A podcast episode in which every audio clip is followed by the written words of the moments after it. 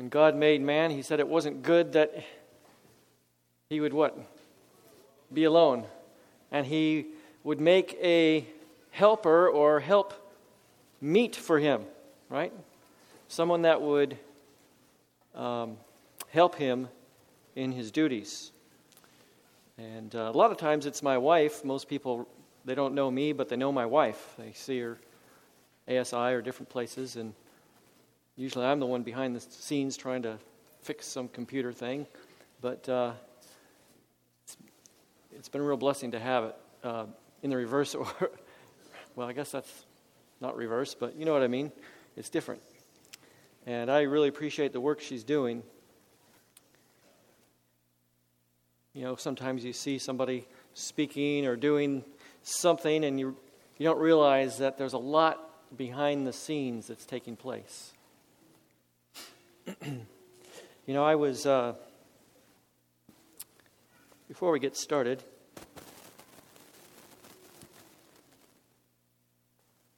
I've been having some little bit of skin problems lately, and don't really want to go into all the details of it, but I think it might be related a little bit to. Uh, I've been trying to stay away from gluten stuff. I don't want to give you all my theories about the cause of that. I'm sure you probably have some good ideas. But um, I tried putting on this stuff. It said aloe vera 100% gel pure. Thought, oh, that'll work good. And I put it on, and it stung. I was like, wait a minute. Why is it stinging? I've, I've put on aloe vera before. It didn't sting me. Well, it says aloe vera 100% gel pure. Sounds like 100% aloe vera, doesn't it? Well, maybe they meant 100% gel. I looked in the ingredients in the back, and there's a whole bunch of little things in there I can't read unless I had a magnifying glass. And I don't know what they are anyway preservatives, I guess. But, you know, I thought there's a lesson in that for us. You know, we have to investigate things. You know, in the Bible, Acts chapter 17, verse 11, Paul was commending those in Berea. He said uh, they were different than those in Thessalonica because what? They searched the scriptures to see whether those things were so. And it's a good idea for us to do that not only in the products, the food, uh, just anything in life, but even, well, more important, spiritual things. And uh, I need to, I want to clarify something because I'm on, t- you know, what do you call it? The internet. And there could be thousands of people watching, and I don't want to have anything come back and uh, people say I said something. And, and actually, I did say something. When I was talking about the history on the very first night, talking about Josiah, no, Joseph, Josiah Litch. Somebody help me? Thank you. I, I get mixed up with my history. And I mentioned that a lot of different denominations and people around the world were coming up with the same idea at the same time. Well, it wasn't exactly true. I, nobody really called me on this, but as I was, I always go over my sermons in my mind afterwards, I realized that I, I had it off a little bit. What people were discovering was the idea that something big was going to take place around the year 1843, 1844. And that was happening around the world, not just with Josiah Litch and William Miller, but when Josiah Litch's prophecy about the fall of the Ottoman Empire, Turkey, the nation of Turkey, you've heard of them, when that came down to the day that he predicted, it gave impetus to all those others that were preaching at the same time frame. And it was a worldwide thing. It just wasn't like a couple people. That was my point. And I just wanted to clarify that in case anybody had any, you know. I'm watching sometimes the politics and the things that go on these days. They're pretty ruthless with, you know, if you make a mistake or say something, there's no you know, they try and slam somebody. And it's important that we speak what we know and that we don't make mistakes, especially when we're handling the Word of God. And um, so I, would appreciate it if you pray for me as, uh, as I speak, that uh, I don't make a mistake. I was, I've, in my mind, I've gone over the other sermons I've given, and I, I can't think of anything else that I said that was incorrect. If I have, somebody let me know, but, uh, and I'd appreciate it. I won't take it personally. But we're here to find the truth. Amen? And we want to study it out. That's what the Bible tells us. We want to be like the Bereans and make sure we know what we know.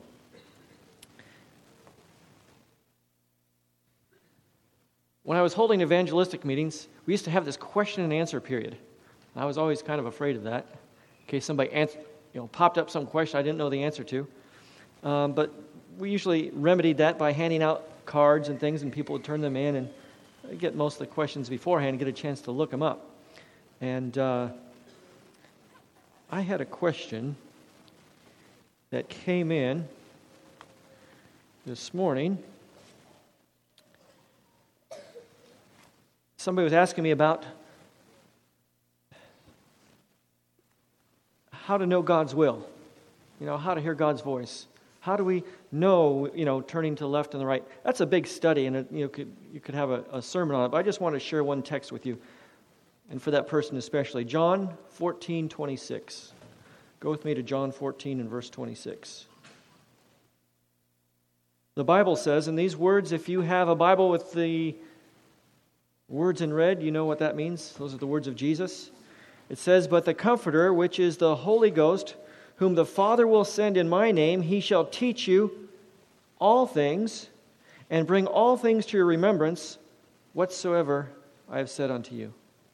And as I've been a Christian and going about my day and learning more and more about the scriptures and getting them in my mind, certain situations pop up, and all of a sudden, the Bible verse will pop into my mind.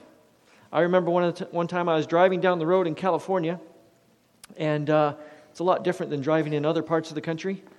Probably pretty similar to Texas, though. Um, speed limits on some of these roads in Texas are a lot different than uh, Washington or Oregon. Uh, some of the highways in Oregon, you, you got to go 55 on, and some of the backcountry roads in Texas, well, you know what I'm talking about. But in California, I was driving down the road, and I was going the speed limit, and somebody was just right behind me, pushing me to go faster and faster. And I was kind of irritated that day. And uh, I had this thought in my mind should we follow every thought that comes to our mind? it, it's like, they're too close. They're driving me crazy. Let me, maybe I should just put my foot on the brake and, you know, tell them to stop what they're doing. But a verse popped into my mind. Turn with me to Psalms 37. And you never know, these type of things can save your life. You've heard of road rage and different things that happen when people are behind the car. Psalm 37, verse 8 Cease from anger and forsake wrath. Fret not thyself in any wise to do evil. For evildoers shall be cut off, but those that wait upon the Lord, they shall inherit the earth. And you know what? I thought, fret not thyself anywise to do evil. You mean I could be worried about something enough that it would cause me to do something evil, and then I would be cut off right with the rest of the wicked? That was a sobering thought. All this happened in just a few seconds as I was driving down the road, and by God's grace, I just took my f- foot off the gas and slowly pulled over into the kind of half the gravel, half the road, and let the person drive by. And then I got back on the road. And uh, that's how it works. That's how it works for me, anyway. And I'm sure many of you have similar stories. But um, God is good. And now it's time to begin with the last meeting. I've sure been blessed being out here. I received a blessing from the meetings, the devotions, the, the prayer time, and I only wish I could have attended more. Hopefully, I'm going to get to be able to get a copy of some of these things. I wanted to learn about a lot of things the soil, honeybees. Well, maybe I'll just have to come to the next one and get to sit through them. And uh, anyway, maybe put them on the internet. People can listen or something. Well, let's begin with a word of prayer.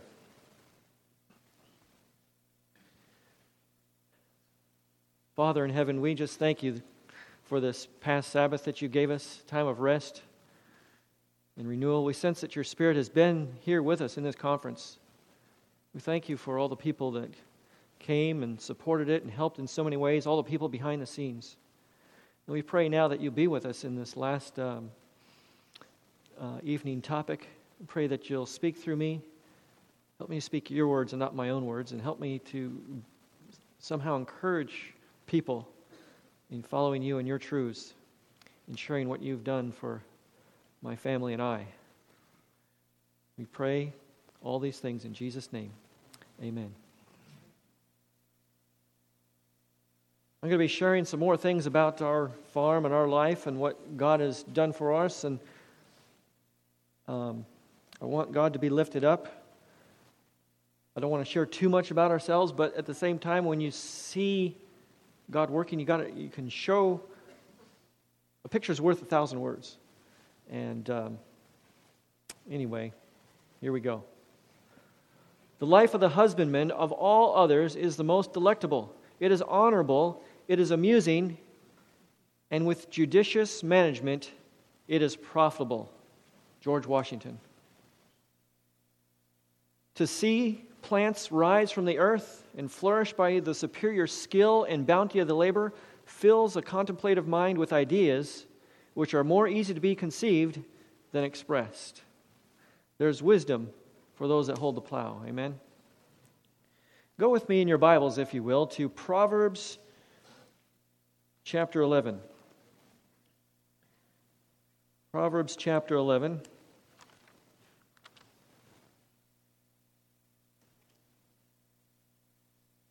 And verse 24 and 25. We're going to be talking about truest charity today. There is that scattereth, and yet increaseth, and there is that withholdeth more than is meet, but it tendeth to poverty. The liberal soul shall be made fat and he that watereth shall be watered also himself. And I can tell you, as I've been to these meetings, I've come here to try and share some of the living water that God has given to us, and I've been watered greatly. And it's been a blessing. There's a problem in the world that seems to be getting greater. It's called poverty. And many politicians People are searching for answers to poverty. They're trying to figure out how to help the poor. And they're perplexed. They don't know what the real answer is. But you know, the Bible, the spirit of prophecy, gives us, we've got advantages that the rest of the world doesn't have. And it has to do with country living and it has to do with farming. That's the answer. Evangelism, page 78 and 79 says, As God's commandment keeping people, we must leave the cities as did Enoch, but we must work in the cities, but not dwell in them. There are large hearted men and women who are anxiously considering the condition of the poor and what means can be found for their relief. How the unemployed and the homeless can be helped to secure the common blessing of God's providence and to live the life He intended man to live is a question which many are earnestly endeavoring to find answers to. To find an answer.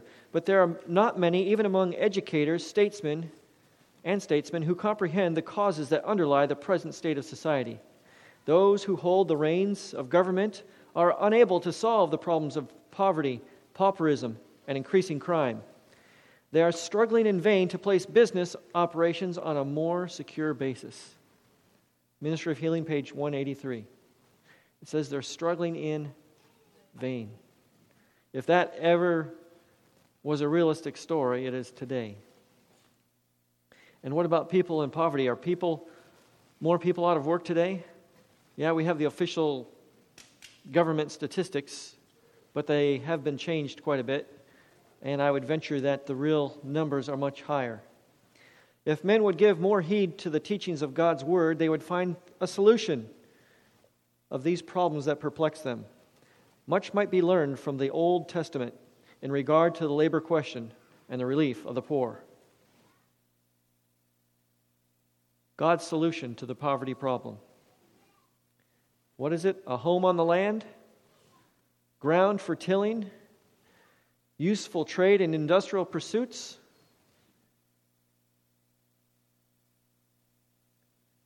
In Israel, industrial training was regarded as a duty every father was required to teach his sons some useful trade. The greatest men in Israel were trained to industrial pursuits.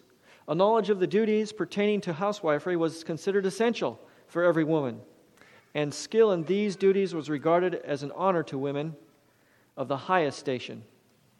Various industries were taught in the schools of the prophets, and many of the students sustained themselves by manual labor. Ministry of Healing, pages 185 and 186. There's a lot of things that we do on our farm that we do by choice. We could do a lot easier and maybe somewhat ec- more economically. But we do for other reasons because I want to teach our children trades, skills, things that they can take with them. Also, we're trying to discover the things that they like. Honorable house wifery. Is that how you say that? Or wifery? An orderly home invites angels. An inviting home gives a man incentive and buoys up his spirits. And by the way, men, it's not just the woman's job. The men are there it, to support his wife and pick up the slack and pick up and help when she's overwhelmed. Honorable housewifery gives a man health and strength for hard work. A virtuous woman, the Bible says in Proverbs 12:4 says, is a crown to her husband. What is the truest charity? Real charity helps men to help themselves. If one comes to our door and asks for food, we should not turn him away hungry. His poverty may be the result of misfortune. But a true bene- beneficence means more than mere gifts, it means a genuine interest in the welfare of others. We should seek to understand the needs of the poor and distressed and to give them the help that will benefit them the most. To give thought and time and personal effort cost far more than merely to give money, but it's the truest charity. Those who are taught to earn what they receive will more readily learn it or learn to make the most of it. And in learning to be self reliant, they are acquiring that which will not only make them self sustaining, but will enable them to help others. Teach the importance of life's duties to those who are wasting their opportunities. Show them that the Bible religion never makes men idlers. Christ always encouraged industry. Why stand ye here all the day idle? He said to the indolent. I must work while it is day. The night cometh where no man, when no man can work. Matthew 20, verse 6, and John 9, 4.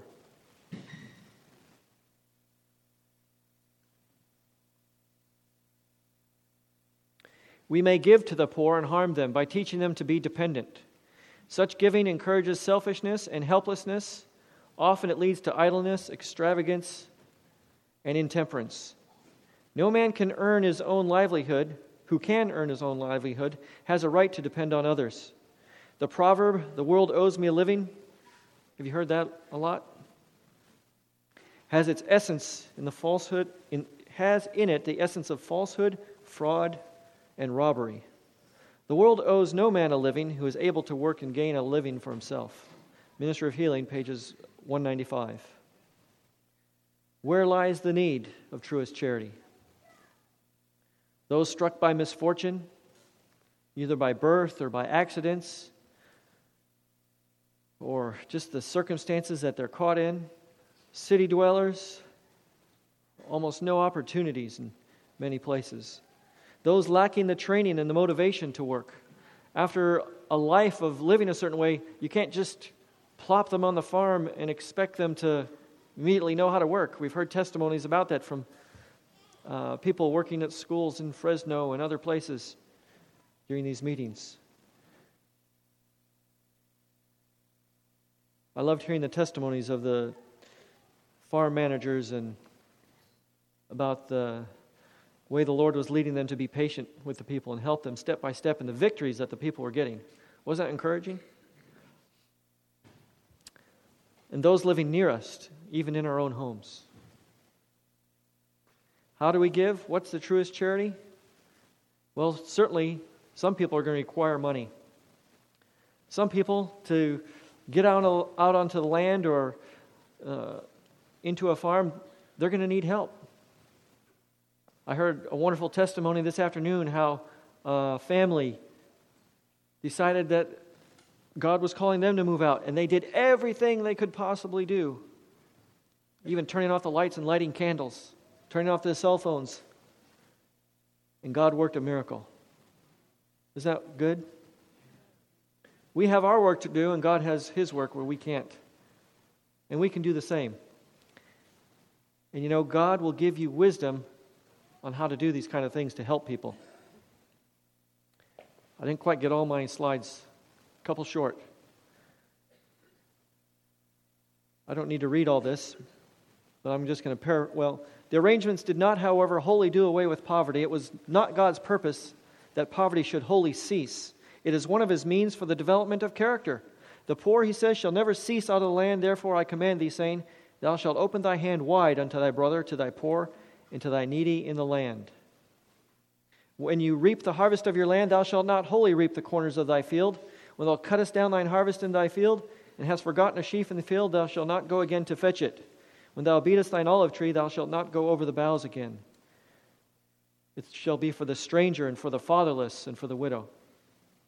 We've had many times at our farm where we've had people come in that were living in the country, but they were in pretty dire situations, and we let them just come in and pick for free. Now, we could have given them strawberries or something like that, but it's better for them to get out there and get the exercise too, move their arms around. And um, anyway, so if you don't have strawberries on your farm or your garden, you might want to get some. And not just to go and give to all your neighbors, which it's good to give, but have some people come over. Have them work with you. You'll get to talk to them about things. They'll talk to you about things. And it'll be a missionary project in more ways than one. None need fear that their liberality would bring them to want. Obedience to God's commandments would surely result in prosperity. For this thing, God said, the Lord shall bless thee in all thy works, in all that thou puttest thine hand unto. Thou shalt lend unto many nations, but thou shalt not borrow. And thou shalt reign over many nations, but they shall not reign over thee. Deuteronomy 5 and 6. I'm sure some of you have proved this already. This is, uh, we brought our sawmill out to this family. You know, it'd be a lot cheaper to just go and buy two by fours and, and things like that than have a sawmill. We have a chainsaw mill, but it's not really what you think. When I say chainsaw mill, people usually think of the Alaska mill. You know, you put on a ladder and, well, it's kind of a it takes a long time to cut boards that way. But if you're going into Alaska, into the bush, you don't want to haul, you can't haul a huge mill, but you can haul an Alaska mill and a chainsaw. Our mill is a little bit different. It kind of runs down this rail, keeps the, the, uh, the blade in there, and you just roll the logs in. It works really well. My point is not telling you all about the mill, but the fact that uh, we got it so that we could teach our boys something. We have lots of trees on our property. All they need is nails now, and they can build anything. Just get the chainsaw out, make some boards, and we can make a shed. The, the mindset of our boys is whatever problem we run into, we just solve it and we do it. And uh, they're always coming up, oh, well, now they're starting to say, well, we'll just build an excavator. I'm not that good of a mechanic. But uh, this uh, friend of my wife's, I don't know if you've heard about the bad forest fires we had, but wiped out thousands of acres near us. And we went over there, we took our chainsaw mill over there, and were able to uh, help them build a small place to live in. They're determined to live out of the cities. They, they see what's coming and they want to be uh, prepared and have a garden. And we helped them build a, uh, a woodshed and also a pole barn. And this is the mother of uh, young couple with, I don't have a picture of them, they were out doing something, but um, the couple who own this place. We could have just given them money, but um, to go buy the wood, but it's good to spend time with people. We had a lot of great spiritual discussions. They were Christians, just like us. He that hath mercy on the poor, happy is he. Proverbs 14 23. Shall not the cities be warned? You know, so many times when you live in the country these days, or you or people think about living in the country or living in the country and they see all the things going on in the world, they say, But how are we going to minister to people? You ever heard that before? I've heard that a lot. And that's one of the reasons why I'm showing you a lot of these things, is because we live way out, yet we're able to reach the people in the city. Take your families away from the cities is my message. We should plan our work. What? Plan our work. Take thought in such a way as to keep our young people as far as possible from this contamination. The cities are to be worked from outposts, said the messenger of God. Shall not the cities be warned? Don't you like that the, when the most common objection is answered so plain in the spirit of prophecy? Yes, not by God's people living in them, but by their visiting them to warn them of what is coming upon the earth. Country Living, page 30. There goes the most common excuse for not living in the city. Uh, sorry, not living in the country. You can correct me if I get my tongue tied. We've uh, held Babel, uh, vacation Bible schools all over the country. This one was in um, Northern New England Conference, Portland, Maine. Done trainings all over the country, all over the world. This is Lisa and Annalisa. Here we go. We were at the General Conference in San Antonio, Texas, trying to get out materials to help uh, missionaries all over the world to be able to reach the children with the three angels' messages. By the way, we, when we hold an evangelistic meeting, we try to teach the children in conjunction with the adults. So if the adults are learning the United States and Bible prophecy, guess what the children are learning? United States and Bible prophecy. We've had people say, What? What are you talking about? Well, all I can say is taste and see. What about the Antichrist revealed? We call that one the horn of our salvation. It's all about Jesus as the horn of our, our salvation. He has the power to save us. But as uh, Jesus, as a young boy, is looking through the prophecies of Daniel, he discovers, uh oh, he knows Satan's going to try and do something. He's going to bring about an impostor to try and stop this. Another little horn. Let's discover who that little horn is. And the whole topic of the Antichrist revealed revolves all around Jesus. And so this is what we try to teach people how to do.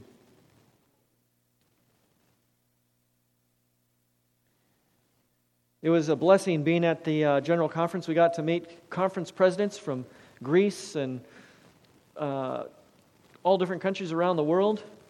And uh, it was so exciting to pray with them, to hear how the work is going, to share with them, uh, get materials to them. Lisa, before we were married, she went to Africa in, I think it was Zimbabwe, and she held a training there for a large number of uh, children's leaders. And Caroline Choila, she was one of the leaders that was present at that time, but now she's a leader of like uh, half of Africa.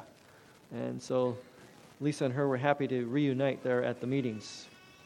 We went to Bangkok, Thailand a few years back, and we trained. Uh, it was at the time that they had a workers' meeting, and all the pastors came in for their normal yearly meetings, and we were able to train all the pastors and their wives at once about how to teach the three angels' message to children, not leaving anything out. And at the same time, well, we, we were really busy there. We uh, ended up holding four evangelistic meetings simultaneously. We'd kind of have breakfast together, and Lisa would go off, and I would go off and hold a meeting, and then we'd do another meeting. Then we'd come back at night and working on kind of like today, getting our slides done to the last minute, getting things translated, and uh, do it again the next day. So we, we did four meetings a, a day around Thailand in Bangkok is Lisa. Oh, in addition to that, we uh, filmed a program on how families can lead their children to Christ, how they can have family worship in their home. And it was recorded in Thai. They, they ended up doing a voiceover for Lisa in Thai. And uh, so we're trying to do a lot of different things. The point of me showing you all this is that you can live in the country and you can work the cities. Amen? It's a little bit harder for some, I know. There's pastors here. And, uh, but God can even help. If you have a city church, He can help a pastor find a place that's uh, a cozy little piece of heaven, yet close to his uh, place where he's got to work. Thus saith the Lord, thy Redeemer, the Holy One of Israel I am the Lord thy God, which teacheth thee to profit, which leadeth thee by the way that thou shouldest go. Isaiah 48 17. Have you experienced that? Do you need to have your farm make a profit? There's nothing wrong with making a profit. You need to. How are you going to give offerings? How are you going to support the work if you don't make a profit? Wouldn't you like to be able to support more? Ask the Lord to teach you and lead you in the way that thou shouldest go. Not that you can withhold a bunch, because if you withhold too much, what does it do? It tends to poverty. Your taxes go up. The more land you get, the more taxes you have. You know, there's a lot of benefits. A lot of benefits to living in the country. Besides, we're living like kings and queens. It's good to be a berry farmer. I can never buy all these berries. There's other benefits. There's my boy on an ATV. Go with me to Isaiah 58. Isaiah 58 and verse 13. If thou turn away thy foot from the Sabbath, from doing thy pleasure on my holy day, and call the Sabbath a delight, the holy of the Lord, honorable, and shall honor him, not doing thine own ways, nor finding thine own pleasures, nor speaking thine own words, then shalt thou delight thyself in the Lord. And I will cause thee to what? Ride upon the high places of the earth, and feed thee with the heritage of Jacob thy father, for the mouth of the Lord hath spoken it. Every time I go up high up in the mountains cutting firewood and overlooking the valley down below where our farm is, and we're the last house. You can't really see anything else. And uh, I always think, wow, look what the Lord's done. He said, if we do these things, He's going to cause us to ride upon the high places of the earth. Now, I don't know if that verse really applied to riding an ATV up in the mountains and on logging trails.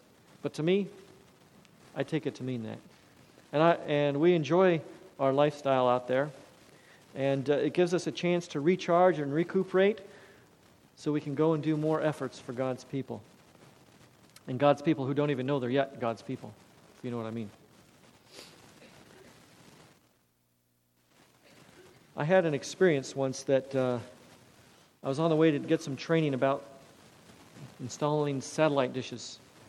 And uh, as I went early in the morning on the way to that uh, meeting, I saw the just the most terrible thing. I saw a, a fawn, and he had tried to cross a, a, barbed wire fence, but he didn't make it across the fence, and uh, he was hung up right here behind uh, his hips and his rear legs, and um, he was alive still, and he was trying to get off, and he and he couldn't get off. And in the distance, I saw his mother and she was looking, and she saw, you know, the car come by with me in it, and and I stopped and got opened up the door and got out, and she backed off, and I could tell she was afraid, and the little deer, you know, fawn looked back at me. It was afraid. I wasn't trying to hurt them. I was trying to help them. And I came up to that little deer and tried to lift him off that fence so he could go on his way. And I'm, I'm sure the mother thought I was just going to, you know, destroy her little child. And uh, as I tried to get him off the fence, I couldn't get him off the fence. It had already cut into him. And, uh, and the, he was also struggling because he was afraid. I was there to help him. And he was moving around and trying to disentangle himself. And it was only making things worse.